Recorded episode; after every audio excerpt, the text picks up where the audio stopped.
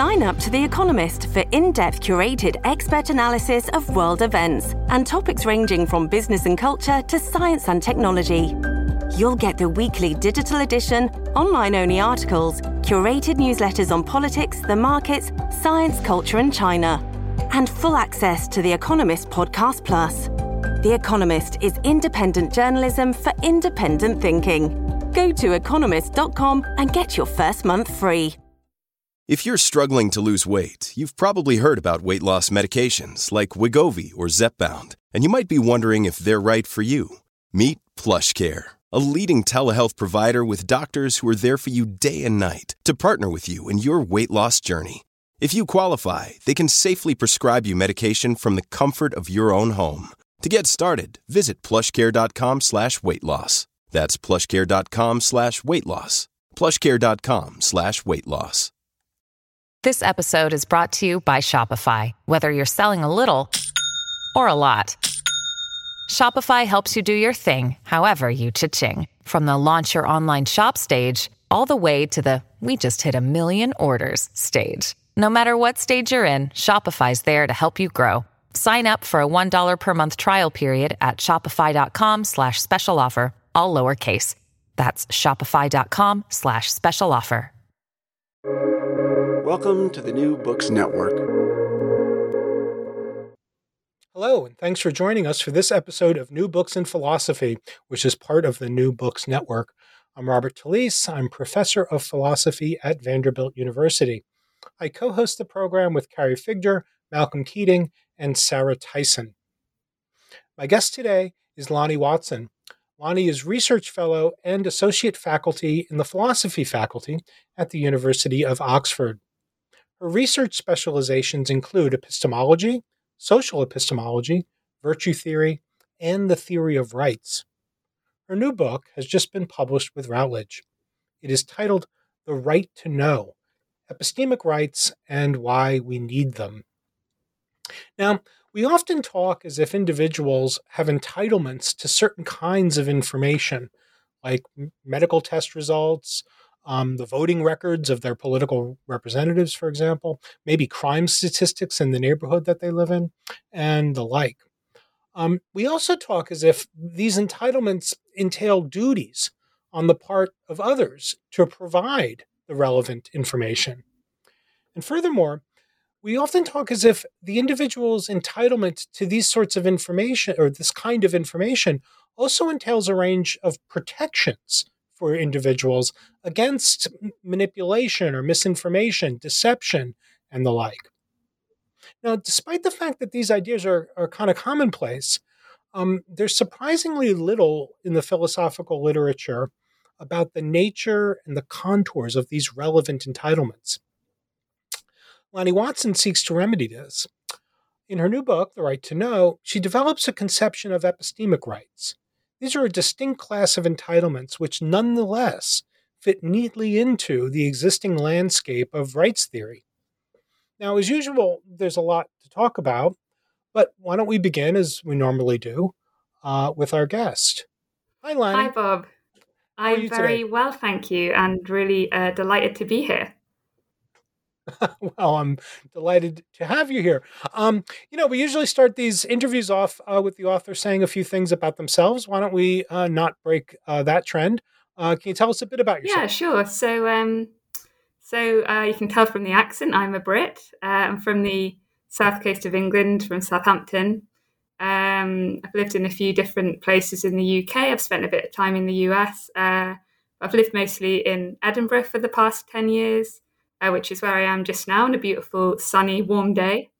Um, but I'm actually based at the moment at the University of Oxford as of last year, uh, like you said.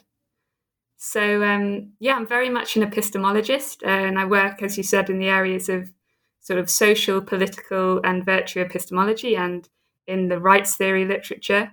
Um, and I think really uh, I'm an epistemologist uh, because...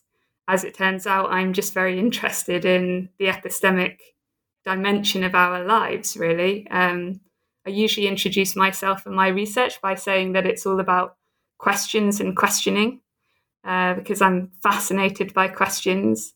And I think the underlying reason for that fascination is because um, of the important and central role that I think questions play in our um, everyday epistemic interactions and exchanges, at times when we're, you know, giving each other information or trying to acquire information that we wouldn't otherwise have. So questions are, I think, one of, if not the most important epistemic tool that we have, um, because they allow us to get at information and knowledge that we might not otherwise have. They give us a kind of epistemic autonomy and power. So really, I'm just very interested in and concerned with how we can work with each other in our epistemic communities and flourish within um, our epistemic environments.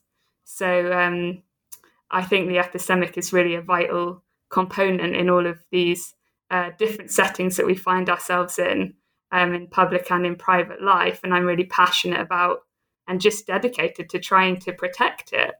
Um, So, yeah, like I say, I think um, my work in the field of social, um, political and virtue epistemology um, is, I think, part of perhaps a somewhat newer wave of epistemology, which has emerged over maybe the past thirty to forty years.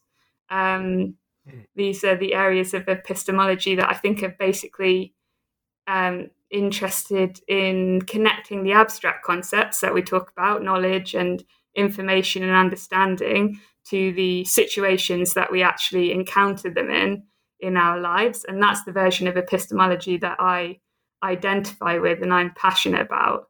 Um, and that's really why I am an epistemologist, why I continue in the profession. Um, I didn't actually study epistemology as an undergraduate. And I think if I had, I might have been put off for life. But um, but this is the uh, version of epistemology that we have on the scene now. And it's just a very different picture, I think, from what it was even fifteen years ago. Um, so the book is essentially my attempt to paint something new and interesting into that picture. Well, that's fabulous. You know, uh, just as a, I guess, a, I don't know if I count as an old timer in the profession, but maybe I'm getting close to it. Um, you know, it was um, one of the real, um, maybe disorientation is too strong, but one of the sort of disorienting things about my own time as a graduate student was, um, you know, having having come at some topics in epistemology by way of pragmatism, um, to get to graduate school and find out that um, uh, epistemology um, at the time, at least, was about um, you know, f- fake barn facades and red balls at the end of hallways, and, you know, uh, where you had to do a lot of work, um, uh, sometimes uh, uh, overcome a lot of obstacles even to get at the normative issues that were somewhere hidden, embedded in, um, you know, uh, uh, some of the examples or whatever. Um, it was it was very puzzling to me. I was like, I thought epistemology was about a kind of conduct, and, uh, our relations to others, and all the rest. And um, this is all about, um, you know, Jones having a five dollar bill in his pocket. And so I, I, I thought the whole thing was very puzzling. But um, so good to see that things well, are. Thank goodness um, you persevered. Yeah. And others like you, I'm just grateful, because that's why epistemology is what it now is, um, uh, which is, yeah, where I love to be and love to think. Well, that's fabulous. Um, so why don't we um, begin uh, talking about the book, um, which is really fabulous. I recommend it to uh, anybody who's listening uh, to the podcast. It's um, really sh- sharp and, and clear and precise, and uh, it's got a lot of virtues. Um, but um, why don't we begin at the very beginning, which is the introduction, where I think you do a very nice job of um, setting up um, some of the stakes, we might think, uh, uh of of the issues that you're interested in. Um, you lay out a, a, a very vivid uh, real-world example that you return to, um, you know, various important junctures throughout the book. This has to do with um, Purdue Pharma and uh, OxyContin.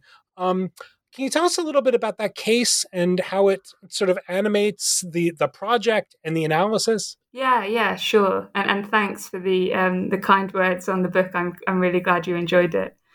Sure. Um, so, yeah, the central case uh, that I set up in the introduction and I draw on throughout the book, uh, alongside a bunch of other cases, but this is really the one I keep coming back to, is, like you say, the case of the uh, ph- pharmaceutical giant Purdue Pharma in the context of the U S opioid uh, crisis.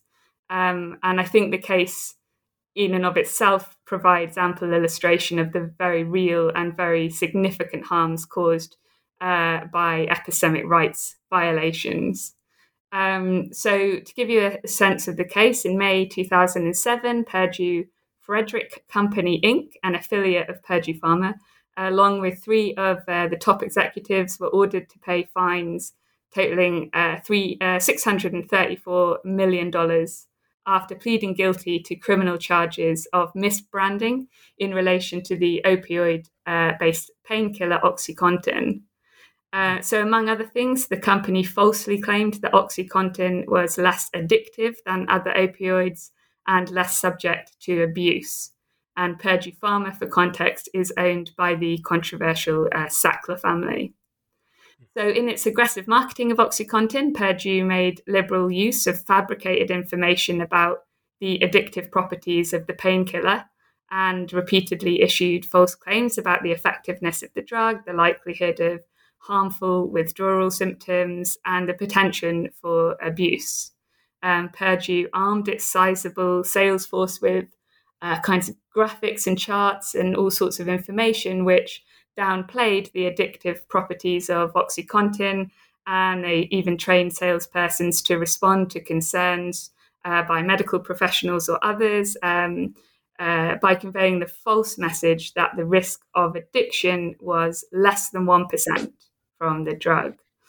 Um, so through its aggressive marketing of OxyContin, Purdue Pharma essentially controlled the extensive and systematic spread of false and misleading information throughout the U S medical community uh, for the purpose of profit.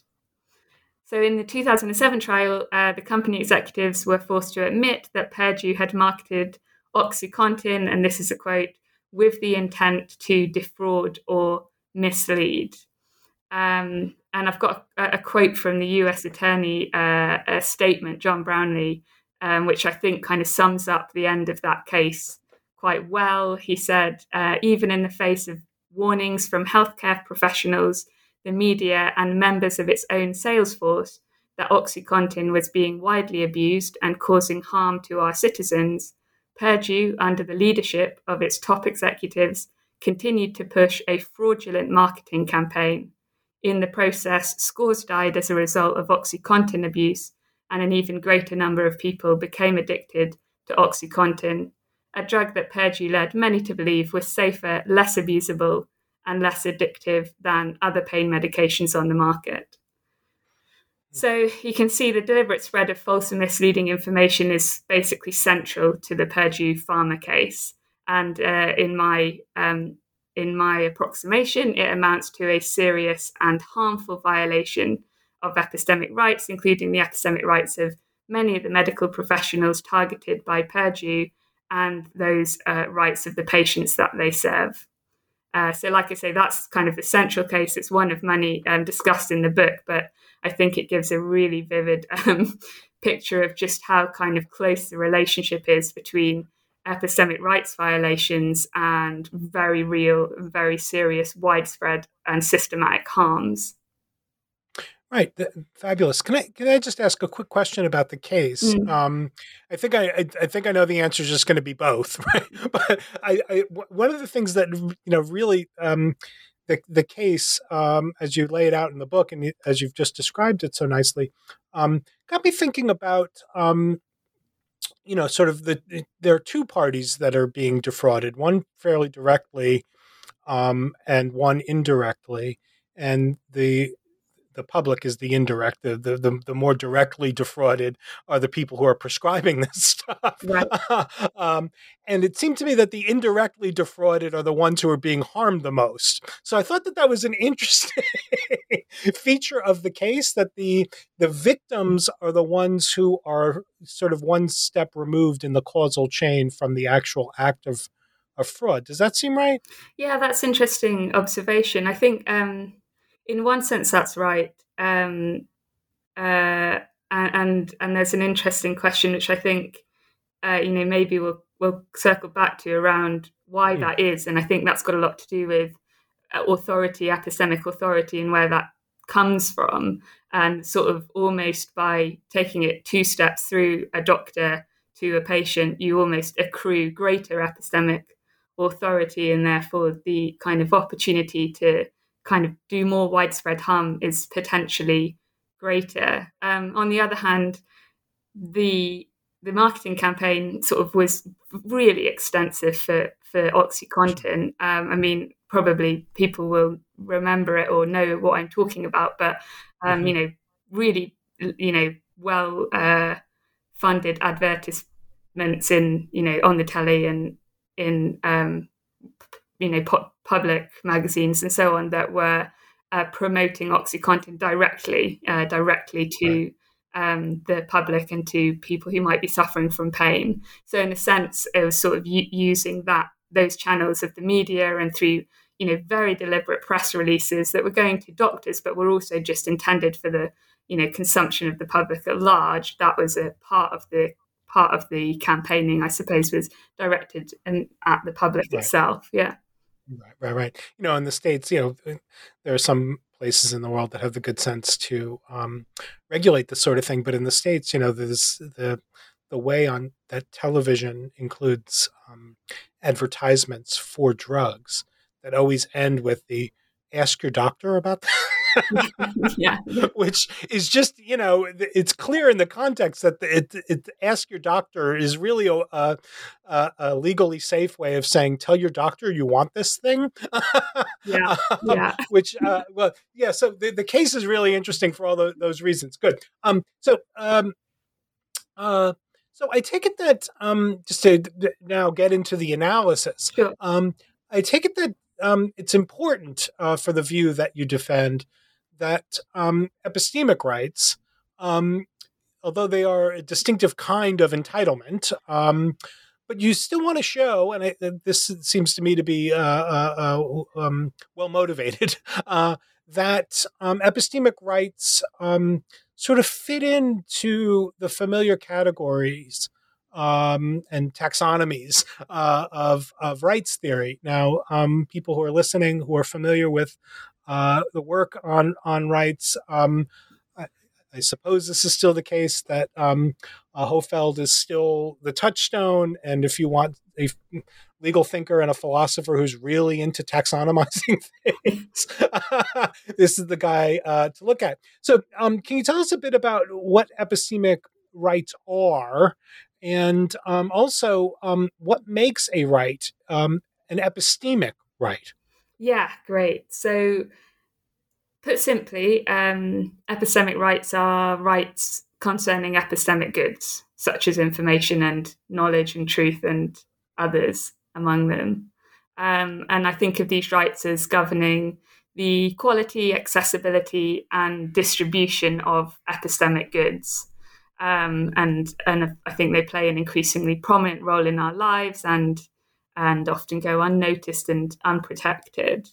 So the more technical definition that I develop in chapter one of the book says that um, an epistemic right is a complex entitlement that provides justification for the performance and prohibition of actions and omissions concerning epistemic goods. Now, it's a, you know, relatively long definition, and so much of chapter one is spent pretty much unpacking every single word in that definition, um, and there's probably not, not time to go uh, through each and every term, but um, as you say, like many rights theorists, I take my lead from the um, the legal philosopher Wesley Hohfeld, who was writing in the early twentieth century and has had an incredible staying power, it seems to me.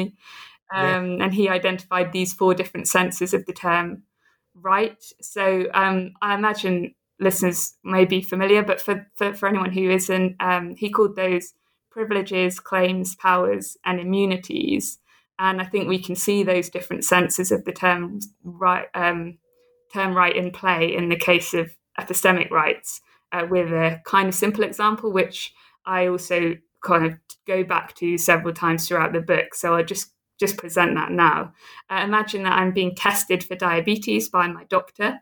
Once I've been tested, I have a privilege right to know my blood sugar levels, and that just means that I've got no duty not to know them.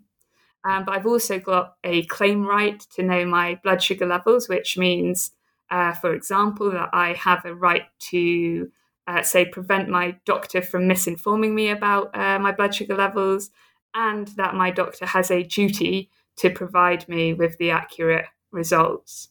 Uh, and then in addition, I've got a power right uh, to waive my claim right and thereby not to know my blood sugar levels. I can just ask not to know them. And finally, I've got an immunity right, which protects me from my doctor taking away or altering my claim right to know my blood sugar levels. So of these four senses, the one I'm most interested in with respect to epistemic rights, and this also is following Hohfeld, is claim rights. Uh, claim rights are particularly important, I think, because they are social in essence. They involve other people um, because of the uh, necessary relationship between claims and duties um, that you mentioned right at the right at the start.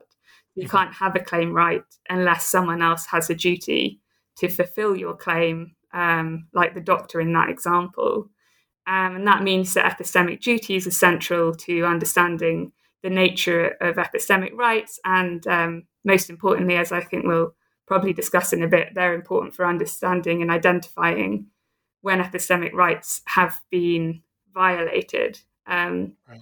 So what makes a, a right an epistemic right? I mean, you're, you're exactly right to uh, kind of pick up on the point in the book where I, which I tried to stress, and hopefully it comes through that um, I, what I want is to establish the kind of status of epistemic rights within the framework of rights theory, so that I'm not talking about um, sort of epistemic rights purely in the epistemic domain. In fact, I want uh, epistemic rights in the sense that I'm talking about them to be understood as Uh, political and legal and moral rights. Uh, so that's not meant to be a kind of additional domain-specific set of rights, although it, it's possible that that set of rights already exists, and there is, you know, some work that might suggest that in, in contemporary epistemology. But my interest is in thinking about this as a distinct class of legal and moral rights, much like we think of property rights as a distinct class of legal and moral rights. Um, so what makes it a right and epistemic right is just simply the connection to epistemic goods, much like a property right is a property right because of the connection to property. Um, so it's a kind of fairly simple um, way of understanding what epistemic rights are within the context of the broader landscape of rights theory. Um, but I do do some work in the book to distinguish that between Uh, a kind of notion of rights or entitlements within uh, contemporary epistemology that is um, more restricted to uh, the epistemic domain. Right, right. Fabulous. So um, that's very helpful. Um, the next natural question, of course, then, right, is about um, the rights holders, uh, the holders of epistemic rights. Um, so here, again, sort of two uh, interlinked questions. Um So um, what are the conditions under which one or an entity uh, uh, can can have epistemic rights, um, and um, who, uh, in fact, has them? Right. Yeah, exactly. Uh, th- this is a natural question in particular because of that framing, um, because really the answer to um, the first question, the simple answer is everyone, everyone. Right. Can have epistemic rights. The conditions for uh, being an epistemic right holder are, um, in essence, the conditions for being a right holder, um, and that's, I think, an important um, that's an important distinction uh, in contrast to a position that I thought about a lot, and you know, developed arguments going back and forth around this idea, um, but that. Uh, you ha- have an epistemic right only if you can have um, an epistemic state, if you like. You can be in an epistemic state. So the relationship between epistemic rights and epistemic, what I call epistemic capacity, the ability to know, the ability to understand. So that raises some really interesting questions. It leads to um, a couple of interesting conclusions around who in general can have epistemic rights, um, including, for example, uh, young children, infants and babies. Um, I talk about that a little bit, and um, I conclude that uh, babies, infants can have epistemic, and in fact do have epistemic rights uh, in certain situations. Um, people find that a slightly counterintuitive claim, because it seems like odd to claim that a baby can have a right to know, for example, the results of a blood sugar test um, when they don't have the capacity to know that. Um, but in that case, it's actually useful to draw that case out a little, because it highlights the um, nature of the rights themselves, which is that they are to actions rather than to um, goods or states, right? So the baby doesn't have a right to uh, the good of knowledge itself. A baby has a right to uh, the actions of the duty bearer in that case. So the actions of the doctor, say, taking a blood sugar test for a baby. Um, mm-hmm. And then uh, we expect that a doctor performs as epistemically admirably in the case of babies um, than they do in the case of adults. And if they didn't, we would find serious wrong. Um, and part of that wrong would be an epistemic wrong. Mm-hmm. It, the case of babies and infants, and um, it's also the case in, for example, um, the case of someone with uh, in a long-term uh, coma. They need epistemic proxies, so they need people that are going to stand in for them uh, to defend their epistemic rights and to take on the knowledge or the information on the behalf of the individual. But for me, at least, it's really, really important that we don't strip away uh, rights of any kind, um, including epistemic rights, from uh, individuals on the basis of their capacity. Uh, so I talk a little bit about, um, for example, cognitive aging disorders are often associated with a kind of um, loss or change in epistemic capacity. And I don't want it to be the case, and I don't think it is the case, that one should uh, sort of lose epistemic rights and the right to accurate information, the right to others bearing duties with respect to information that is important or significant to oneself, on the basis of a loss of epistemic capacity.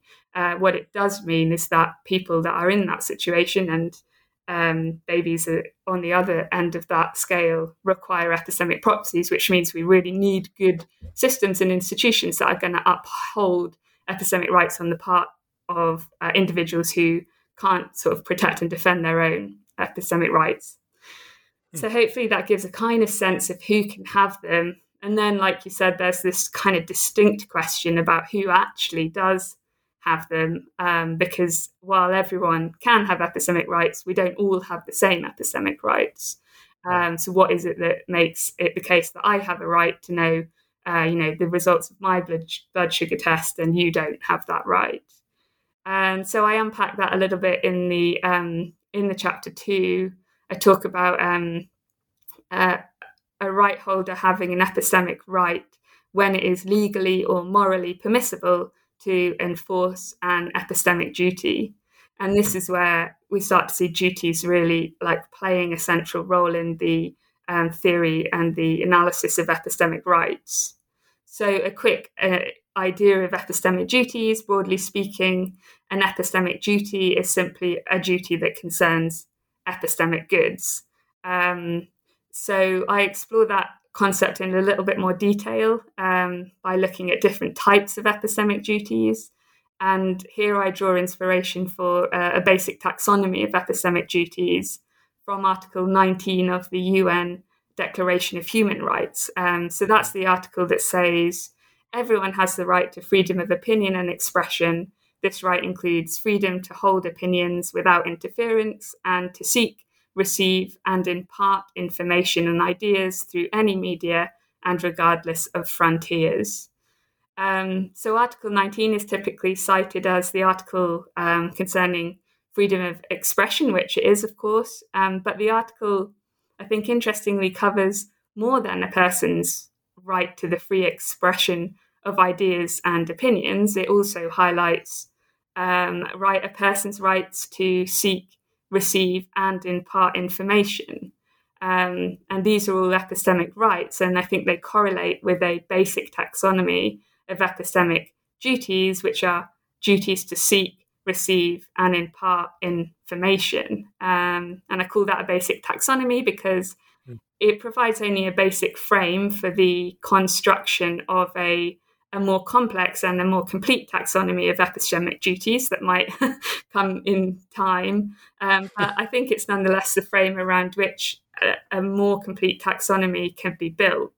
And in fact, that basic taxonomy of three epistemic duties uh, can be immediately doubled to six by noticing that they each comprise both a positive and a negative duty. So the positive duty is to seek, receive, and impart information, and the negative duties not to seek, not to receive, and not to impart information. Um, so again, a right holder has an epistemic right when it is legally or morally permissible to enforce one of these epistemic duties. Um, and I talk a little bit about uh, the different ways in which um, that enforcement or the different forms that that enforcement can take. Right. At Evernorth Health Services, we believe costs shouldn't get in the way of life-changing care. And we're doing everything in our power to make it possible. Behavioral health solutions that also keep your projections at their best? It's possible. Pharmacy benefits that benefit your bottom line? It's possible. Complex specialty care that cares about your R O I? It's possible. Because we're already doing it. All while saving businesses billions. That's Wonder made possible. Learn more at evernorth.com slash wonder. This episode is brought to you by La Quinta by Wyndham.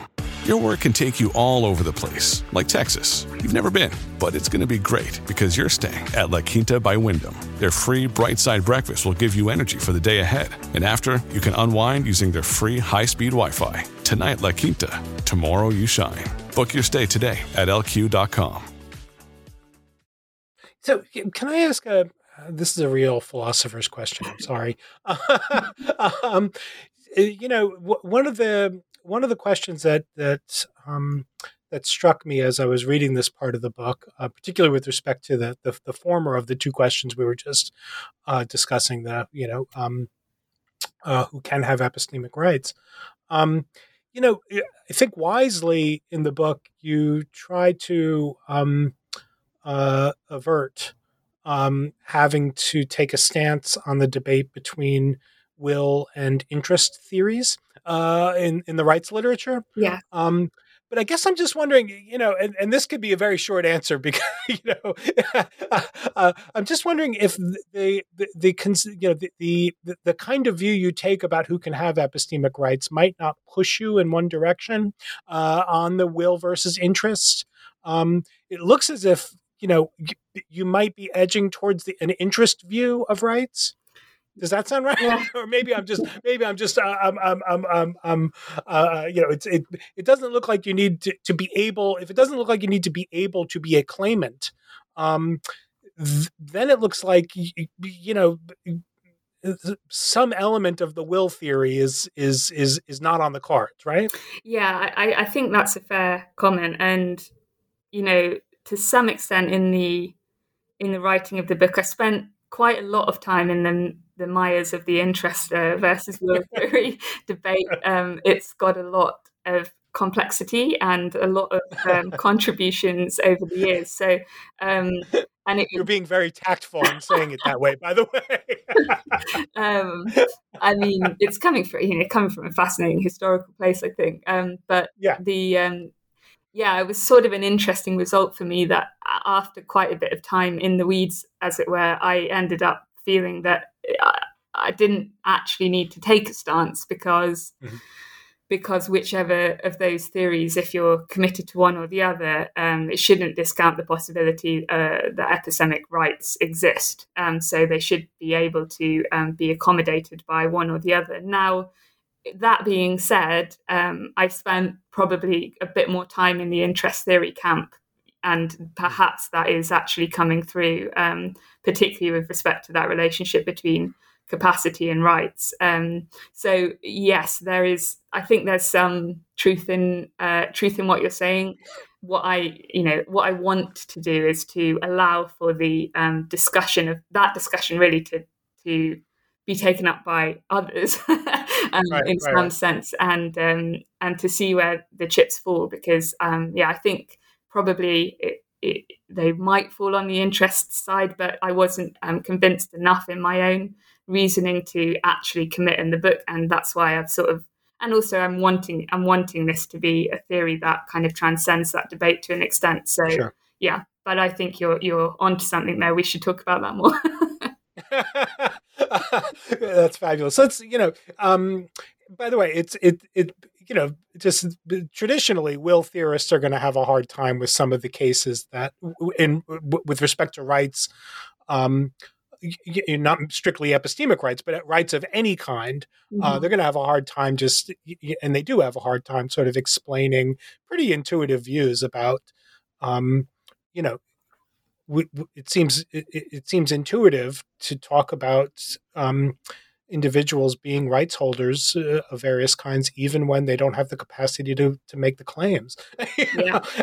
And so, um, good. Um, but let's move on. You know, um, so um, th- th- this is a very system. I mean, this is a this is a, a very tight work of philosophy, which means that um, it's also very systematic and stepwise in a way. So, you know, it, uh, it, it which makes it a real nice read.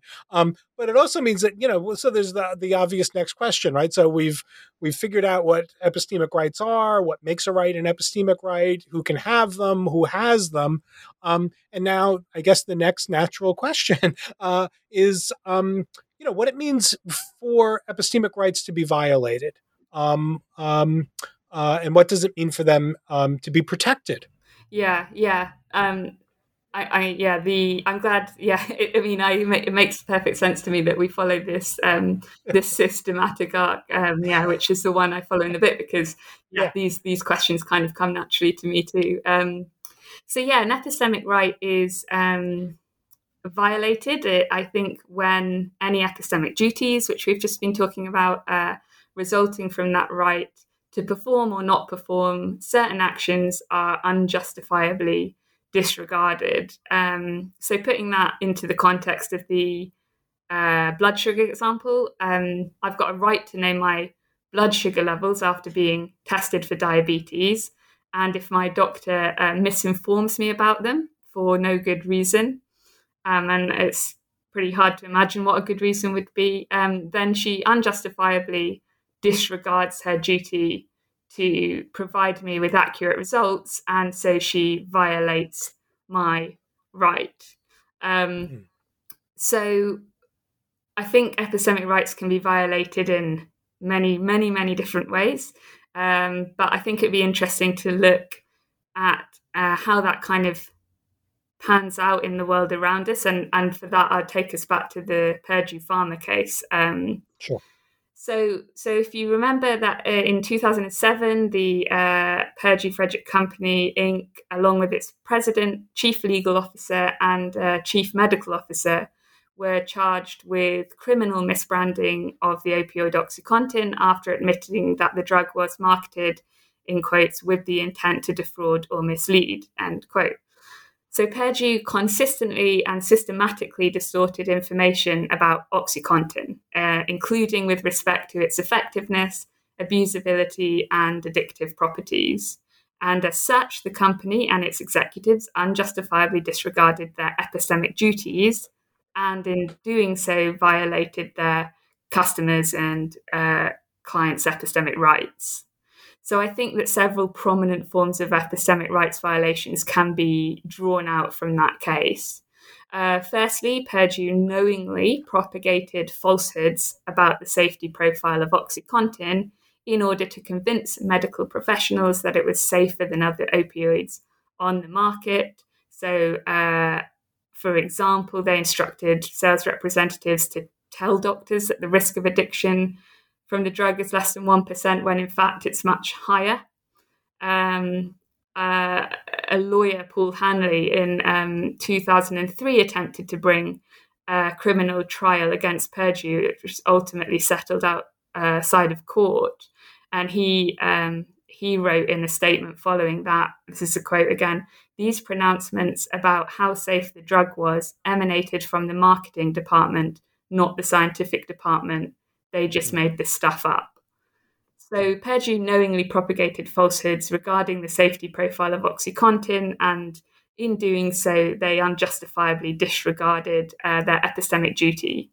And I think that duty correlates with the epistemic rights of their customers to accurate information about the safety profile of OxyContin. And the propagation of falsehoods is a common form of epistemic rights violation. And then secondly, as well as propagating outright falsehoods, Purdue engaged in extensive misinformation regarding various aspects of OxyContin. For example, um, a key original selling point of OxyContin over other opioids was the time-release formula uh, that would allow patients to take the painkiller every twelve hours uh, instead of every eight hours, which was more common. Um, and that would make dosages easier to adhere to because, you know, you're not getting up in the night um, or what have you. So Purdue um, was aware uh, in, while issuing that um, claim that not all patients would respond to the timely release formula in the same way. And in particular, an early study of OxyContin, OxyContin users in Puerto Rico showed that approximately half of the patients taking the drug required further doses between uh, before the twelve-hour time interval. Um, yeah. So there were three three uh, L A Times journalists that were behind a two thousand sixteen expose highlighted the damage that could be caused by that improper dosage. And this is another quote uh, from that expose: "OxyContin is a chemical cousin of heroin, and when it doesn't last, patients can experience excruciating symptoms of withdrawal, including an intense craving for the drug." Uh, so nonetheless, Purdue pushed that twelve-hour time-release formula as a key selling point, um, misleading both doctors and patients into believing that two doses at twelve-hour intervals would be effective for all. So it's kind of a case of knowingly propagating uh, misinformation about the effectiveness of a key element of OxyContin, and that propagation of misinformation is another common form of epistemic rights violation. Um, thirdly, propagation of misinformation often relies heavily on a policy of withholding information, uh, which has the effect of distorting one's assessment of the information or the misinformation that's actually made available. So Purdue knowingly withheld uh, some vital information about OxyContin from the outset. Uh, so that Puerto Rican study that I mentioned, um, they never published it, and various evidence that was also um, demonstrating that issue, as well as complaints from prescribing doctors, were um, similarly ignored and suppressed, and um, therefore they were knowingly withholding uh, information about the effectiveness of the time-release formula, and again, unjustifiably disregarding their epistemic duty. Hmm. So then um, a kind of fourth and I think interesting um, additional rights violation that we can see in this case um, was the failure of Purdue to take the results of the study seriously and act accordingly. Um, they failed to take seriously the results of multiple further studies and warnings from numerous other key individuals, including the um, Food and Drugs uh, Administration. Um, so clear evidence um, from multiple studies that OxyContin is required at shorter than twelve-hour intervals for many patients was simply ignored, and they also failed to run any studies uh, t- uh, testing the effectiveness of OxyContin at the shorter time intervals, um, uh, because obviously that would have undermined their competitive advantage. But by failing to conduct those studies, Purdue unjustifiably disregarded their epistemic duty to seek out vital information about the safety profile um, and addictive properties of OxyContin. Uh, so that's another epistemic rights violation that correlates with one of those uh, sort of negative epistemic duties that I mentioned earlier. And then I don't know if there's time, but there's a, a final kind of widespread form of epistemic rights violation that I just want to highlight, um, which yeah. is what I call the abuse of perceived epistemic authority. So I think of this as um, made possible in any situation where an individual or organisation is perceived as an epistemic authority on a given subject. So in other words, where they are perceived as a source of accurate, reliable and relevant information. So the abuse of perceived epistemic authority is made possible by perceived rather than actual epistemic authority. So regardless of whether someone actually has uh, the information or is in fact an authority. And of course, Purdue Pharma, as a major global producer of pharmaceuticals, can reasonably be perceived as a source of accurate, reliable and relevant information about its own pharmaceutical products, uh, particularly if we've got no knowledge of, for example, the misinformation practices that they systematically employed. Um, so a doctor who's not aware of those practices and is told by a Purdue salesperson that OxyContin has an effective twelve-hour time-release formula and a risk of addiction at less than one percent might reasonably and blamelessly form the corresponding false beliefs and prescribe OxyContin on this basis. And like you mentioned earlier, uh, Bob, her patients, being one step further removed, can perceive the doctor as an epistemic authority on which drugs they should take to relieve pain. So the patient can reasonably and blamelessly inherit the doctor's false beliefs regarding OxyContin and act on the basis of those beliefs. So you kind of have two layers of epistemic authority um, in the way of getting to the truth about what you should do with respect to the, uh, a question as important as what drug you should take to relieve pain. Um, so I think of the abuse of perceived um, epistemic authority as a particularly pernicious um, form of epistemic rights violation, especially when over epistemic power dynamics are in play, because a person is obviously more likely to believe information um, on a given subject when it comes from a source that they perceive to be an epistemic authority. Um, and that can lead to a kind of credibility excess, whereby unwarranted credibility is given to information from a perceived epistemic authority, even though it's in fact false or misleading. Um, and so doctors and patients at the sharp end of Purdue's manipulative and misleading sales and marketing practices are not only at risk of receiving false, misleading and incomplete information about OxyContin, they're also at risk of assigning unwarranted credibility to that information as a result of the abuse of perceived epistemic authority. Um, that's the kind of suite, in a way, of just some of the most prominent and, I think, uh, pernicious forms of epistemic rights violations that um, we can identify in so many different situations, but which come out all in a neat package in the Purdue Pharma case. Right. And one quick question. Do you think, again, just I don't know why, what it suggests about me that uh, in the in the pharma case, I'm, I'm thinking about the um, the way that doctors are um, rendered complicit. Yeah. uh, uh, in, in, you know, so I, I could just imagine um, a physician um, sort of having trusted uh, the Purdue Pharma rep, uh, you know, you know, following what ordinarily would be sort of uh, uh, proper epistemic scruples, and um, uh, prescribing uh, this drug uh, all in good faith, only to find that he had been duped, and the way he had been duped sort of renders him uh, or her uh, complicit in, um, you know, ruining another person's yeah, life, yeah, right? Yeah. That there's maybe that's not strictly epistemic, but it does seem to me to be part of the. Uh, part of the abuse of the authority or the perceived authority has to do with um, the ability to sort of make others do your bidding. Right, exactly. And I think that's a really kind of crucial point about the relationship between, um, you know, and this is a relationship that is being explored, you know, in much, much more depth and wide-ranging um, cases in, in epistemology these days, but the relationship between, you know, epistemic states and goods and power, really, and right. just how much power you can accrue by uh, manipulating someone's belief system um, by doing any one of the number of things that I've talked about or any other kind of manipulation of information. Um, yeah, I think it's that's a really in, important and interesting way to frame that significant point, which is that, yeah, when we mess with beliefs and belief systems, we exert a type of power and influence that often goes unnoticed and yeah, and is entirely and entirely underregulated, in my opinion, um, particularly, for example, in that case, um, and yet, uh, and yet causes serious harm. Right.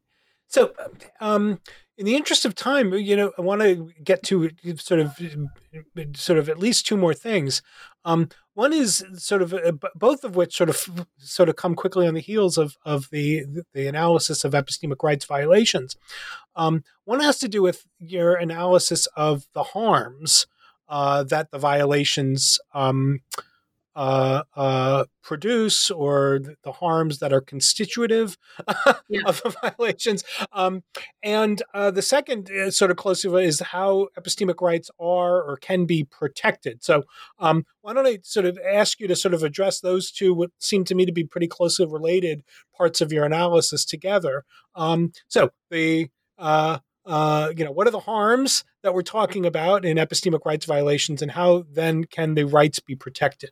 Yeah, great. So, um, like you say, I, I talk about harms in the book. Um, in chapter four, um, it's really all about trying to give a kind of taxonomy almost of the different harms, and yeah, many, many, and too many to mention. Yeah. Um, in, in a kind of broad overview, I talk about um, a distinction between primary and secondary harms, which I take um, from Miranda Fricker and um, epistemic injustice.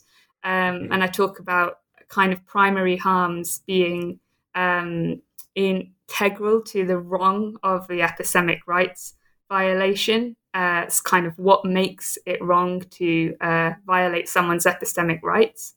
And I think of those in two forms, one which I call epistemic injury uh, and one which I call epistemic insult. Um, epistemic injury can be kind of broadly thought of as injuring someone's um, epistemic system, if you like, giving them false information, giving them misleading information, making them believe, manipulating them into a state where they believe something incorrectly, and or, or withholding information.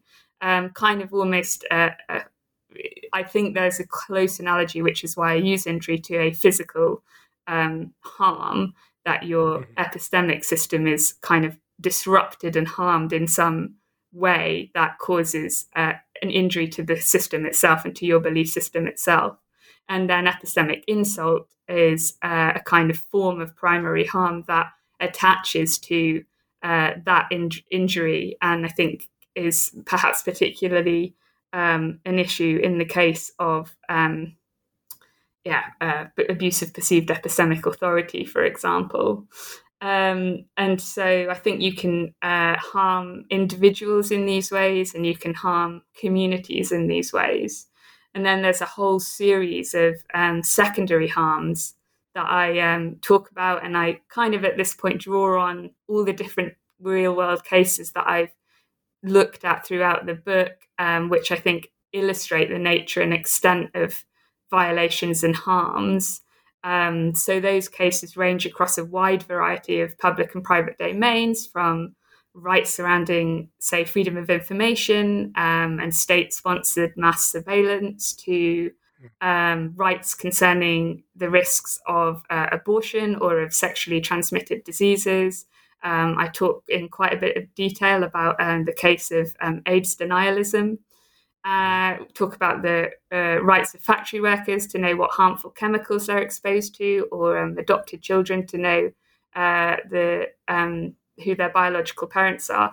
Uh, these are all kind of versions of epistemic rights that are to a greater and lesser degree um, already protected in legal systems, um, but that uh, result in, when the violations take place, result in a series of both primary and secondary harms, um, which may be epistemic or might well just be practical harms, things like, um, you know, being misled into uh, believing that smoking isn't bad for your lungs in the, you know, fifties and sixties, huge, you know, equivalent kind of um, types of campaigning to the Purdue Pharma case from the tobacco industry. Right. Um, that leads people to uh, consume cigarettes in a way that they might not have done otherwise, on the basis of the belief that it's not harmful, and thereby they end up with serious, potentially fatal harm, uh, physical harm, uh, psychological harm of, for example, addiction, um, clearly brings with it psychological harms that can be uh, caused as a result of a fa- faulty belief system, like in the Purdue uh, Pharma case, um, and also um, emotional, uh, sexual, and I think financial harms are all um, all in the pot, basically, when it comes to uh, the harms that are caused by epistemic rights violations. Basically, name a harm, and it can be the result of an epistemic rights violation. And hopefully in the book, I, I give a clear sense of quite how widespread I think those harms can be. Um, so in terms of protecting them, I, I talk about um, different types of uh, legal protections, di- direct legal protections, which are out there. Uh, and there are some direct legal protections, increasing direct legal protections of epistemic rights, where we take, you know, the defense of a person's epistemic state to be the actual subject of the legal, um, of the law. Uh, in m- many more cases, I think there are indirect legal protections of epistemic rights.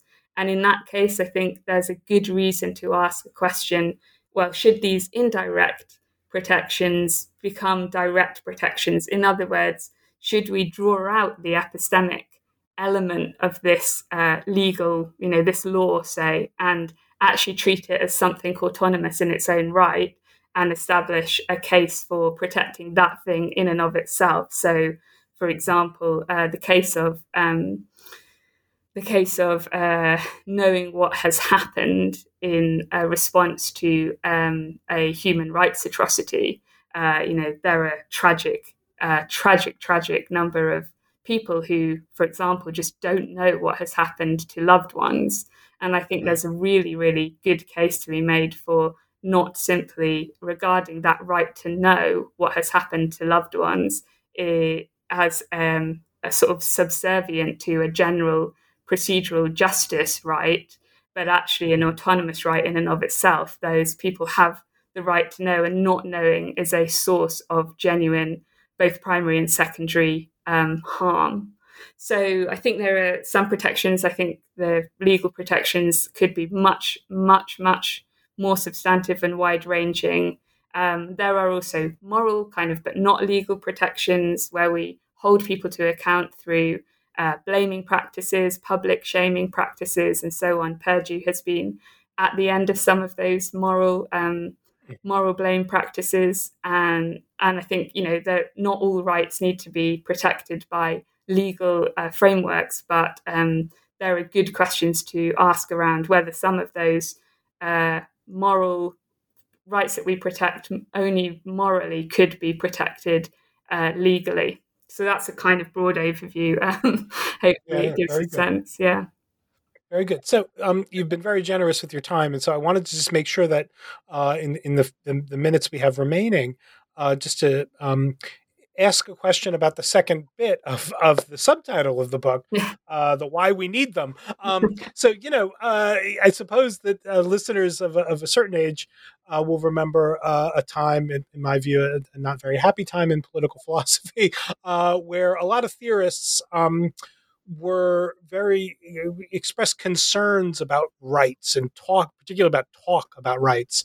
Um, That uh, the thought was that um, when our social relations are, you know, seen as the kind of things that are regulated by rights talk, we've given up on uh, something important about community and uh, human relations and all the rest. Um, now, one strand, a uh, popular strand of that view, um, saw one of the um, uh, vulnerabilities of rights talk um, is that it, um, you know, it, it tended to proliferate. That mm-hmm. more and more, once we start thinking in terms of rights, once we start thinking about our relations in terms of rights, you know, more and more things become governable by rights or analyzable in terms of rights, rather than other kinds of moral registers.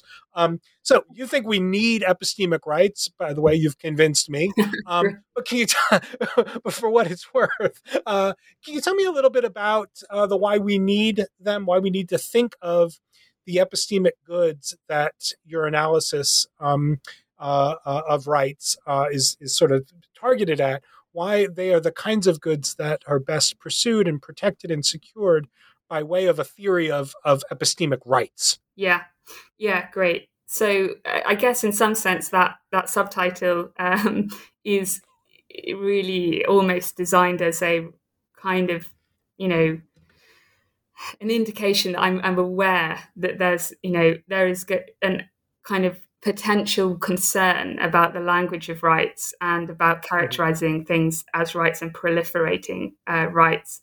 Um, and therefore, the book in itself is intended to stand as a kind of answer to the question of why, uh, in this case, and certainly uh, not in all cases, but in this case, we should be using the language of rights. Um, and I think there's, I guess, three kind of reasons why I think, firstly, three reasons why I think we should highlight the epistemic dimen- dimension and treat it as constituting a fully fledged right in and of itself. Because, of course, some of the, re- the these rights I've talked about, patient rights, for example, my right to know my blood sugar levels is protected already by me being a patient. Um But I think we should be treating uh, the epistemic dimension of that right as a right in and of itself. Um, so it's really about identifying epistemic rights as a distinct and unified class of rights. And um, firstly, I think treating epistemic rights in this way effectively names and identifies a feature of our moral landscape. Um, it allows us to more accurately describe and better understand something, which I think is very important and very much contained within and influencing our, you know, moral actions, our moral behavior, as well as our legal frameworks. So I think it simply allows us to name it and see it. Um, I think it, in doing so, it allows us to identify previously unrecognized and underappreciated harms. And it puts us in a better position to detect uh, new potential harms in the epistemic domain.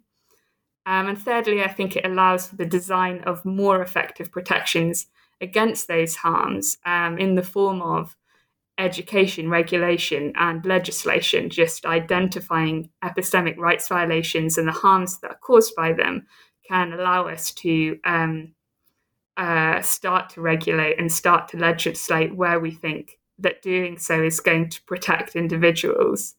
Um, but I think the deeper question that you're asking and that, you know, is important to address is around really why appeal to the language of rights at all? Um, why draw on the notion of rights and duties to expose and articulate these epistemic wrongs and harms? Um, what's the language of rights adding? Um, and again, in the first place, I think there's a simple answer, and that's the one that I do try to emphasize throughout the book, which is just that epistemic rights are rights um, in the broad sense, um, in the sense that we think of moral, political, and legal rights. Um, so as such, the language of rights is the only language that actually does the job of accurately describing the phenomenon that I'm interested in.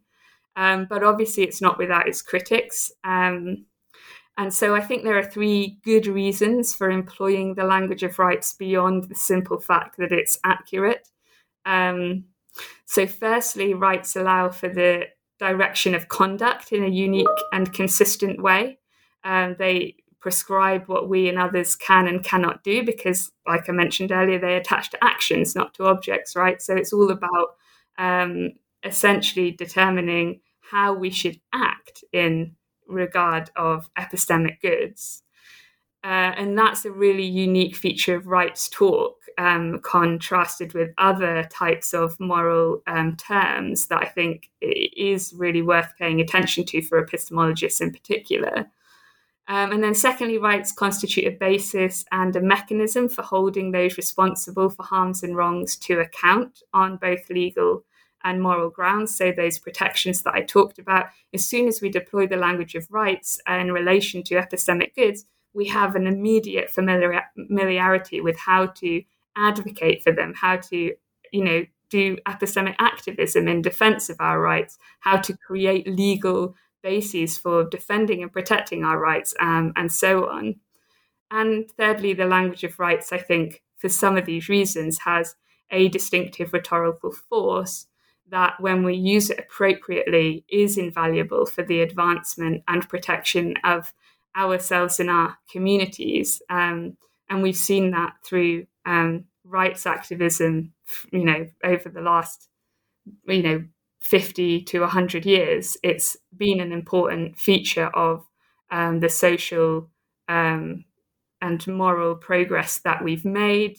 That's absolutely not to say that it's not got issues. There are not problems with rights talk. There definitely are. Um, but uh, in my view, um, uh, and I, I follow Glendon and Glendon on that, thinking that it this isn't, it doesn't mean we should abandon talk of rights. It means we should get much better at identifying them, much better at articulating them, much better at um, defending and protecting them in legal contexts. And that's why I think it's really important that we do the work of thinking through epistemic harms and wrongs with the framework of rights in place. That's totally convincing to me. So I don't know if that makes it a good answer, but it sounds to me uh, like like like like the right kind of answer. Um, but uh, but I'm, maybe I'm an easy uh, easy audience for that. Um, uh, so Lanny, you know, just thank you so much for for joining me and and for talking uh, with me about your book. Thank you. Um, uh, thanks, listener, for tuning in um, to New Books in Philosophy. Um, we've been talking um, about Lonnie Watson's uh, new book, which is called The Right to Know, Epistemic Rights and Why We Need Them. Um, it's just been published with Routledge. Uh, it's really fabulous, and uh, I encourage you to take a look. But for now, uh, thank you for listening to New Books in Philosophy. Bye-bye.